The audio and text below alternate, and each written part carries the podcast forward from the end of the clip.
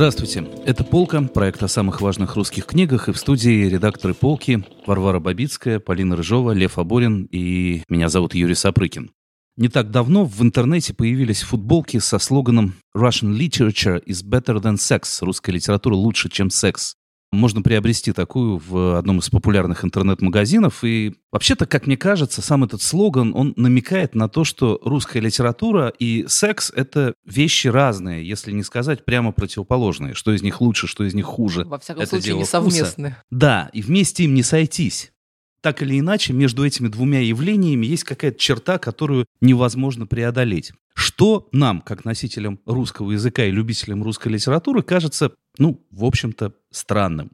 Есть ли секс в русской литературе? Зачем он там есть? Какой он там есть? Об этом мы сегодня и постараемся поговорить. Вообще-то это довольно расхожее утверждение, что в России, в русской литературе нет языка для описания секса. Можно этому радоваться или как-то об этом страдать, но это почти что стереотип, такое давнее устоявшееся мнение. Давайте начнем вот с чего. Есть все-таки этот язык или нет? Подходит ли русский язык для описания эротических сцен или лучше даже не надо пытаться? Что нам говорит об этом наша литературная традиция? Я бы попробовал для начала взять угол крупнее и спросить, а есть ли этот язык вообще? Как мы знаем, в английской литературе существует премия Bad Sex Award за худшее описание секса в литературе. Которая тоже подразумевает, что бывают и лучшие. Да, бывают Есть и лучшие, но выбирать. этих цитат мы не видим. Каждый год, когда они анонсируют очередной шорт-лист, мы встречаемся с какими-то максимально неловкими, неудобными описаниями, с попыткой описать чувства героев или свои собственные чувства, что с кем произошло. В лучшем случае это напоминает какой-то учебник по физике, по сверлению или по выкручиванию каната или что-нибудь в этом роде. Физики твердых тел. Физики твердых тел или не очень твердых тел.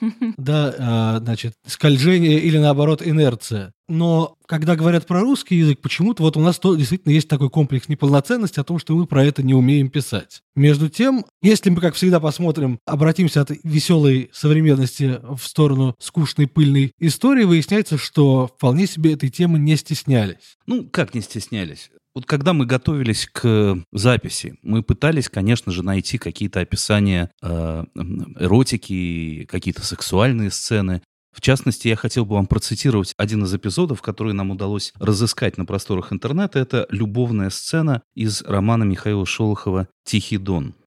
Гулко и дробно сдвоило у Григория сердце. Приседая, шагнул вперед, откинув полу зипуна. Прижал к себе послушную, полыхающую жаром. У нее подгибались в коленях ноги, дрожала вся, сотрясаясь, вызванивая зубами. Рывком кинул ее Григорий на руки. Так кидает волк к себе на хребтину зарезанную овцу. Путаясь в полах распахнутого зипуна, задыхаясь, пошел. Дальше следует диалог, это уже не автор говорит. «Ой, Гриша! Гришенька! Отец!» «Молчи!» Вырываясь, дыша в зипуне кислиной овечьей шерсти, давясь горечью раскаяния, Аксинья почти крикнула низким, стонущим голосом. «Пусти, чего уж теперь? Сама пойду». Ну, то есть можно сказать, что это подходящий язык для описания секса. Вообще-то этой сцене место скорее в нашем подкасте вот о зверях и людях. Как-то овчина, волки, сломанная хребтина. В общем, это, мягко говоря, вот не- такая не- была на Дону эротика, стало быть. Меня вот лично а, в литературе отталкивают даже не описание сексуального насилия или каких-то извращенных парафилий, а отталкивает именно описание такого вот получения удовольствия непосредственного, такого вот здорового сладострастия. Например, в «Лолите», которую я сейчас э, перечитываю, есть э, много таких сцен. Например, есть довольно невинная, казалось бы, сцена сексуальных ласк Гумберта и его подружки Аннабеллы, и все это происходит тогда, когда им, в принципе, не очень много лет, то есть это подростки. Если можно, тоже процитирую кусочек. Ее дрожащий рот, кривясь от горечи таинственного зелья, с легким придыханием приближался к моему лицу. Она старалась унять боль любви тем, что резко терла свои сухие губы о мои, но вдруг отклонялась с порывистым взмахом кудрей, а затем опять сумрачно льнула и позволяла мне питаться ее раскрытыми устами, меж тем, как я, великодушно готова ей подарить все, мое сердце, горло, внутренности, давал ей держать в неловком кулачке скипетр моей страсти. И вот на Скипетр фразе... моей страсти, да. Тут важен не только язык для описания самого процесса, но и язык для описания его сочленений. да. Да-да-да, вот этот скипетр моей... Его напрягшееся естество. Это вот то, что учили писать в эротических газетах начала 90-х. Да, и в, и в переводе эротических романов э, для серии «Орликин». Ощущение, что вот эти иносказания, они еще более странные, чем э, слова «вагина» и «пенис». Ну, то есть, ну, Надо сказать, что нет? у Набокова это не единственный эфемизм в таком роде. В стихотворении «Лилит», которое предшествует «Лолите», э, сюжетно тоже встречается булава. То есть у него, очевидно, фаллос ассоциировался с какими-то символами власти. Да, и скипетр и булава — это то, чем, собственно говоря, уестествляют во всех смыслах. Но я, если можно, хотела вернуться к Шолохову, потому что была высказана примечательная мысль, что в отличие от набоковских сцен, вызывающих у нас неловкость, просто стилистическую неловкость всеми этими скипетрами и булавами, в сцене эротического Шолохова есть упущение, но там нету этой неловкости. Вот этот язык кажется даже более естественным, казалось бы. Вот вы, кажется, Юра, сказали, что ну так можно.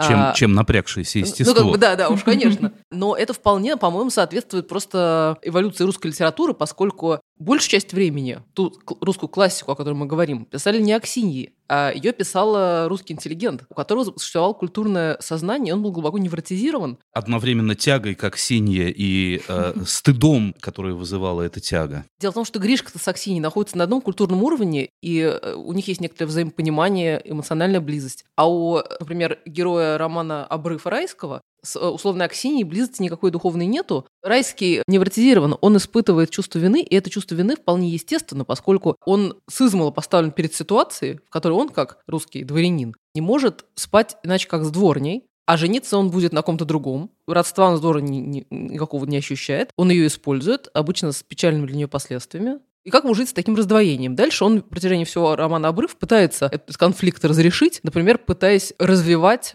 характерный глагол XIX века, развивать Марфеньку и... Его двоюродную сестру на минуточку. Да, молодую. Как-то к ней притираясь и смотря, не пробудит ли, значит, от детского сна ее горячее пожатие руки. И при этом в этом же романе, почему я вспомнила о райском при упоминании Аксиньи, эти же русские интеллигенты с горечью говорят друг другу, что Матрешка не разлучен с Егоркой, Машка у Прохора в сарае живмя живет, Акулина с Никиткой, Танька с Васькой. У этих все прекрасно.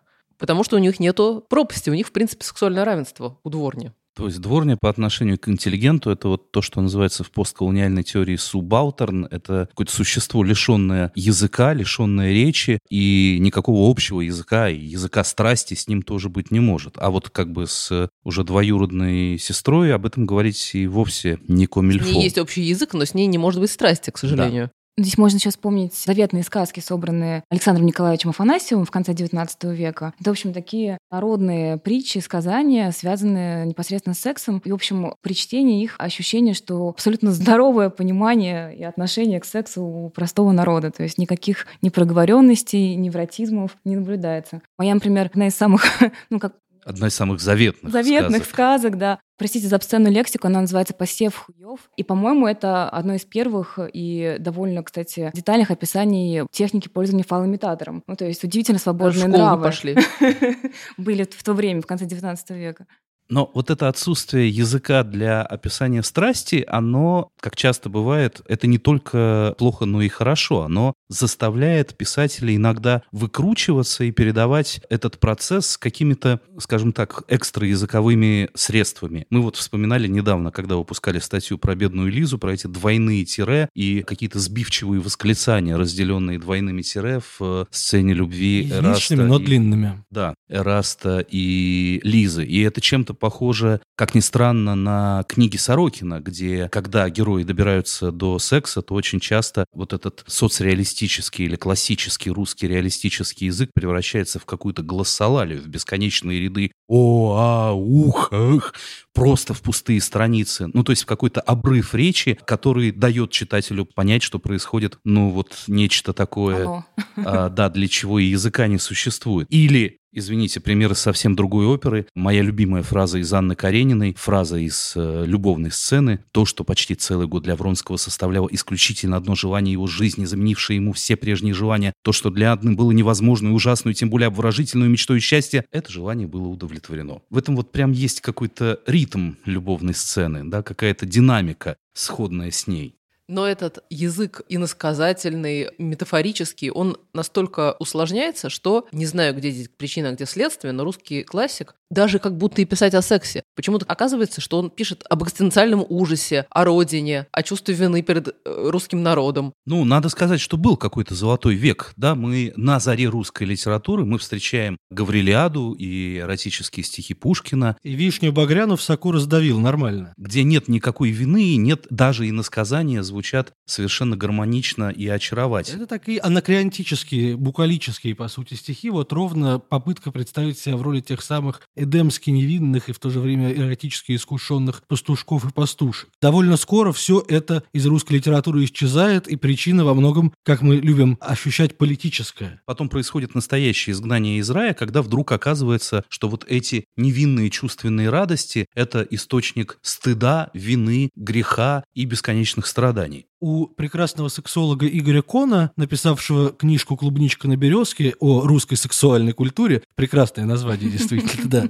есть не вполне, как и э, вся наша сегодняшняя беседа, пристойно звучащая цитата из Шкловского о том, что русская культура в некотором смысле напоминала технику случки лошадей, когда сначала к кобыле, значит, подводит какого-то пробного жеребца, а потом уже настоящего, который, собственно, ее и покрывает. Кто в этой аналогии жеребец, кто кобыла, мы сейчас вдаваться в это не будем, но суть в том, что такими пробными жеребцами Шкловский называл именно русских интеллигентов и русских писателей, которые писали об эротике, мучаясь ее невозможностью, ее отсутствием и не до конца разобравшись, греховна ли она или нет. Характерно, что очень многие разночинцы, писавшие об эротике, это поповичи, собственно, дети из священнических семей, и им с молодых ногтей вдалбливалось о разврате, о недопустимости вообще какой-либо эротики и так далее. То есть этот момент потери невинности происходит тогда, когда помимо литературы дворянской появляется литература, собственно, профессиональных интеллигентов, литература разночинцев. Да, в результате мы имеем, например, Добролюбова, который одновременно пытается спасти из плена борделя свою подругу по фамилии Грюнвальд, да, и в то же время пишет единственное в своем опыте сладострастное стихотворение о том, как он был в борделе и чего-то там подслушивал всю ночь. Мы имеем Чернышевского, который мучится чудовищными неврозами и в своих приватных документах описывает какие-то свои, значит, эротические влечения к своим собственным родным и так далее. А что потом из Чернышевского получается в этой связи, мы узнаем уже из дара Набокова, который очень саркастично и зло описывает его эротическую карьеру и, э, значит, его отношения с собственной женой Ольгой Сократовной. Ну, кстати, с этим популярным для XIX века утверждением, что пол — это грязь, это стыдно и так далее, всю жизнь боролся писатель э, Василий Розанов. Он как раз утверждал, что пол — это бог, это проявление божественности, нужно как можно чаще и активнее всем заниматься сексом, в этом нет ничего плохого. Розанов, да, был совершенно не единственный. Да, и начинал он, конечно, с себя, а, безусловно. И, начни с себя. Да, начни Вы с себя. говорите о сексе, как будто бы это что-то плохое. Да. Ну, естественно, современники его считали просто эротоманом, то есть они не серьезно к нему относились, несерьезно его воспринимали. И могу сказать, что, возможно, он правда был эротоманом, но, по-моему, говорить о сексе прямо и открыто гораздо лучше, чем превращать это в какие-то свои потаенные нерв- нервозы Еще и и читателей, обсессии. Да, соответственно, да, да. склонять в те же комплексы. Но вот смотри, про Розанова, да, который начинает это делать в начале 20 века, вот этот поворот к, так сказать, нормализации секса возникает после целых нескольких десятилетий его предельной демонизации, когда Толстой пишет свою Крейцерову сонату о том, что секс вообще постыден, особенно женщина непременно развратна и не имеет права мужчина с женщиной ничем таким заниматься, когда отец Сергий там отрубает себе палец, чтобы только не войти в соблазн, и в итоге все равно в него входит. И обратное движение маятников начинается уже в 900-е годы, когда, в частности, появляется не только Да, но и Арцебашев, чей роман «Санин» производит примерно такое же воздействие, как и романы Чернышевского за 40 лет до этого. «Пустите, ради бога, что вы?» – задыхающимся шепотом проговорила она после мгновенного жуткого молчания, отрывая его стальные руки. Но Санин с силой, почти раздавливая ее упругую грудь, прижал девушку к себе, и ей стало душно, и все, что было преградой между ними, куда-то исчезло. Вокруг была тьма, пряный запах вод и трав, и странный холод, и жар, и молчание. И она, вдруг погружаясь в непонятное безволие, опустила руки и лежала, ничего не видя и не сознавая, со жгучей болью и мучительным наслаждением, подчиняясь чужой мужской воле и силе. Это не самая характерная, надо сказать, цитата из Санина, потому что здесь Санин выглядит действительно практически как насильник, берущий женщину против ее воли. Довольно часто у э, героев Арцебашева все происходит, что называется, по взаимному согласию. Больше того, когда этот роман вышел, он спровоцировал целую моральную панику, Ходили слухи о неких подростковых клубах, которые получили название движения огарчества, потому что якобы эти подростки при горящих огарках свечей читали Арцебашева, а потом, когда свечи догорали, они пускались в какие-то чудовищные оргии, от которых, значит, э, покраснели бы уши маркиза де Сада. Но то, что сделал Арцебашев, он действительно на какое-то время убедил людей в том, что секс – это нормально. Слушай, ну при всем при том, все равно даже у Арцебашева есть вот это ощущение того, что секс во всей своей нормальности, естественности и нестыдности каким-то образом связан либо с безумием, либо со смертью, что от наслаждения до гибели буквально один шаг. Эрос и Танатос. Эрос и Танатос. Можно это, я да. замечу, что в это время, в принципе, не было ничего нормального. Это была, это была своеобразная эпоха. А, времена и были такие тяжелые. Времена были тяжелые, было предапокалиптическое ощущение. Я тут вспомнила стихотворение, в котором это ощущение сгущения эротизма в воздухе одновременно со сгущением какой-то бури. Замечательное стихотворение поэта и филолога Леволосева. «Далеко в стране негодяев и неясных, но страстных знаков. Жили-были Шестов, Бердяев, Розанов, Гершинзон и Булгаков. Бородою в античных сплетнях верещал о вещах последних. Вячеслав. Голосок доносился до лохматых ушей Гершинзона.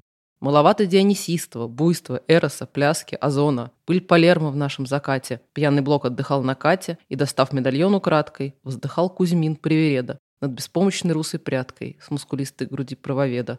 А Бурлюк гулял по столице, как утюг из брюквы в петлице. Да, в закате над градом Петровым рыжеватая примесь мессины и под этим багровым покровом собираются красные силы. И во всем недостача, нехватка, в мостовых исчезает брусчатка. Чаю спросишь в трактире, не сладко, в речи, что не строка, а печатка, и вина не купить без осадка, и трамвай выползает из трещин, силурийского тротуара. Но еще это сонмище женщин и мужчин пила, флиртовала, а за столиком рядом с эсером Мандельштам волхвовал над эклером, а эсер глядел деловито, как босая танцорка скакала и вязал запашок динамита над прелестной чашкой какао.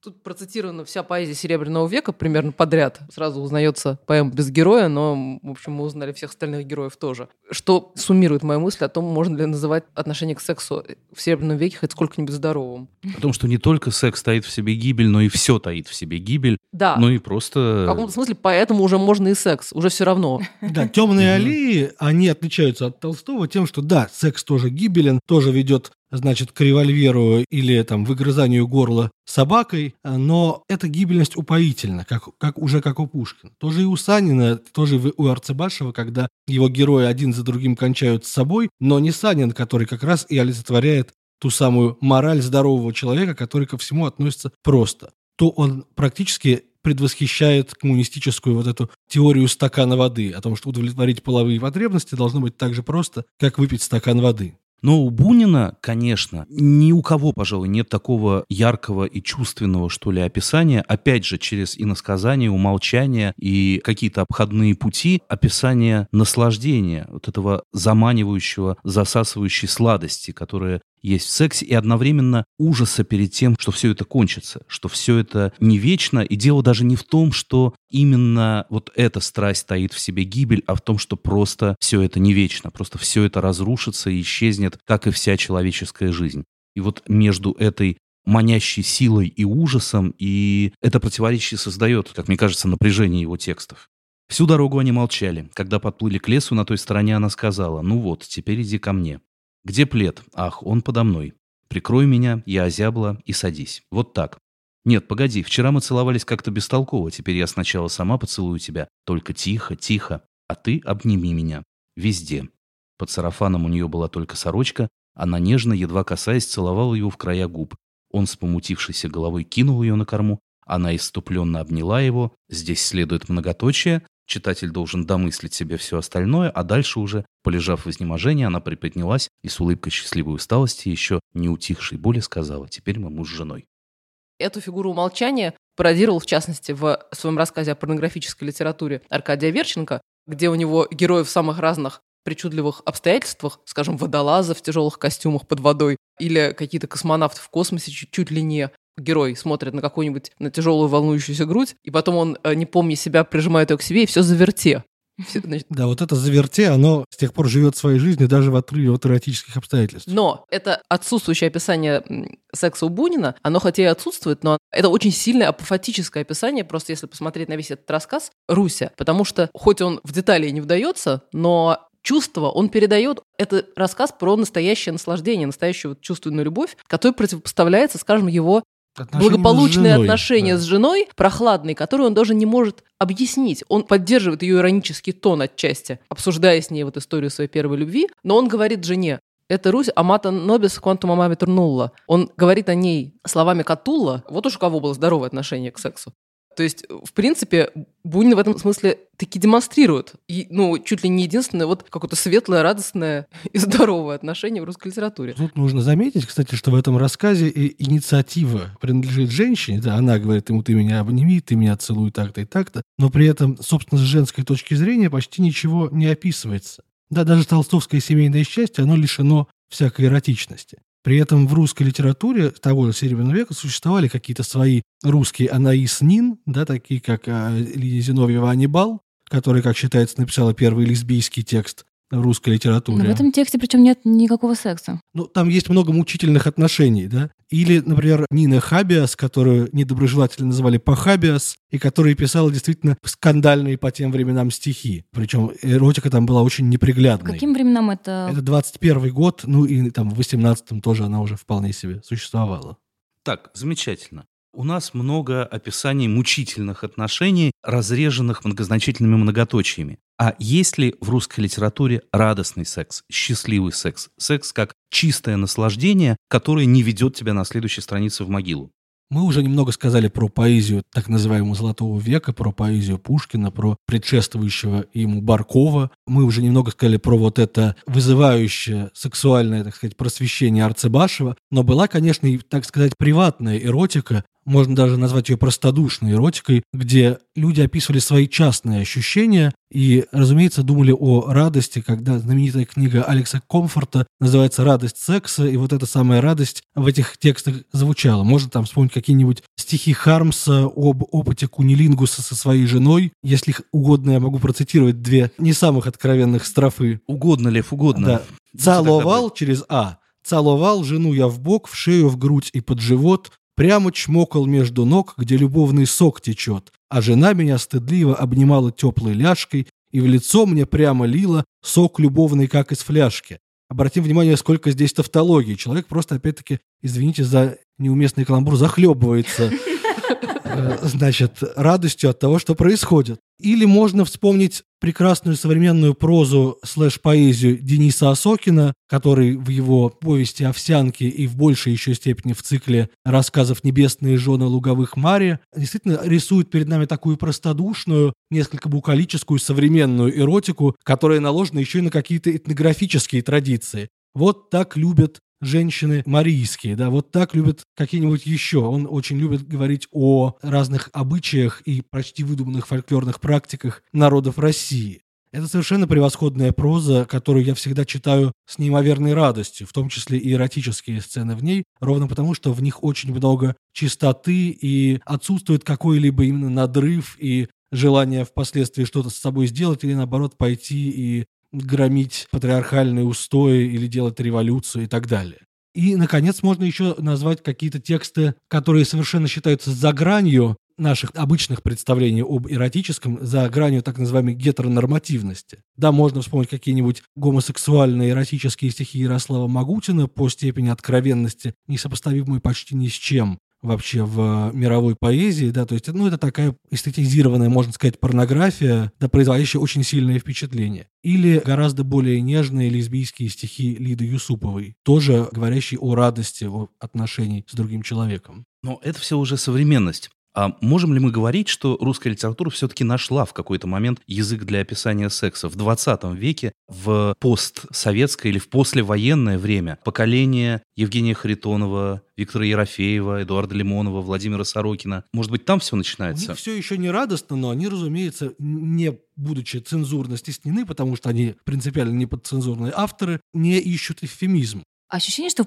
в поздней советской литературе, в постсоветской действительно стало резко много секса. Но этот секс, он, э, ему свойственна какая-то болезненность, перверсивность. На память приходит первый субботник Сорокина или 30-я «Любовь Марины», где секс и сексуальное насилие, они становятся маркерами вот выхода из э, социалистического описания. Да? То есть это не совсем про секс как таковой, это про, про смену парадигмы, наверное. Мне кажется, также можно воспринимать секс и у, не знаю, и Пелевина, и Петрушевской. И это мы с вами еще не говорим о том, как много секса в русской паралитературе, во всех этих эротических рассказах в интернете, в эротических апокрифах, приписываемых классикам, там, Чехову или Алексею Толстому. Да, есть какая-то литература, которая посвящена только этому. Эта литература, она написана буквами. Да, она кто-то, использует... кто-то же эти рассказы написал. Да, она использует какие-то приемы нарратива, да. У них иногда там есть даже какой-то интригующий сюжет, но она не рассматривается как да, то, что мы относим к литературе. В этом смысле, скажем, 50 оттенков серого – это уже шаг к сращению этих сущностей. Дело не, не столько в языке, сколько в ментальности. Потому что вот мы сидели с Левой и вспоминали всевозможные любовные и эротические стихи русских поэтов, и я вспомнила совершенно потрясающий сборник Тимура Кибирова «Амур Экзиль». Это стихи чрезвычайно откровенные. Там есть сквозной сюжет, который состоит в том, что поэт уламывает свою возлюбленную, уламывает заняться с ним сексом, а возлюбленная филолог. И он делает это соответствующими средствами. Каждое стихотворение этого сборника как-то играет с э, очень узнаваемыми каноническими текстами русской поэзии. Там есть сквозные сюжеты какие-то. Но при том, что иногда действительно тексты исключительно в эротическом смысле откровенные, сводится-то все каким-то парадоксальным образом, в конце концов, к любви к русской литературе. Я бы хотел сказать, прежде чем вы начнете эту звуковую иллюстрацию, что вот это стихотворение Тимура Кибирова в нем есть одна очень вдохновляющая мысль, что недостаток секса в литературе дает нам невероятный простор, невероятные возможности для восполнения этого пробела в жизни. Да, это вообще великий сборник, не устану я повторять, потому что он оперирует совершенно, казалось бы, набором классических цитат, как это свойственно вот киберовской школе, насквозь ироничный и прочее, и прочее, дает совершенный выход в жизнь, меняет вещество стиха так, что он, как и должно происходить с истинной поэзией. А иллюстрация следующая. Называется «Заявка на исследование». Когда б Петрарке юная Лаура взяла б, да неожиданно дала. Что потеряла б, что приобрела история твоей литературы? Или Беатриче, покорясь натуре, на плечи Данту ноги бы вознесла? Какой бы этим вклад она внесла в сокровищницу мировой культуры? Или в последний миг за край хитона, ее схватив на роковой скале, Фаон бы Сафа распластал во мгле. Могли бы мы благодарить Фаона? Ведь интересно? Так давай вдвоем мы опытным путем ответ найдем. Что лучше, секс или русская литература? Судить тебе, дорогой читатель. Это был проект «Полка», проект о самых важных русских книгах. Наши статьи вы можете найти на сайте polka.academy. А с вами были редакторы «Полки» Полина Рыжова, Варвара Бабицкая, Лев Аборин и Юрий Сапрыкин. Всего вам самого-самого доброго. Давайте любить друг друга.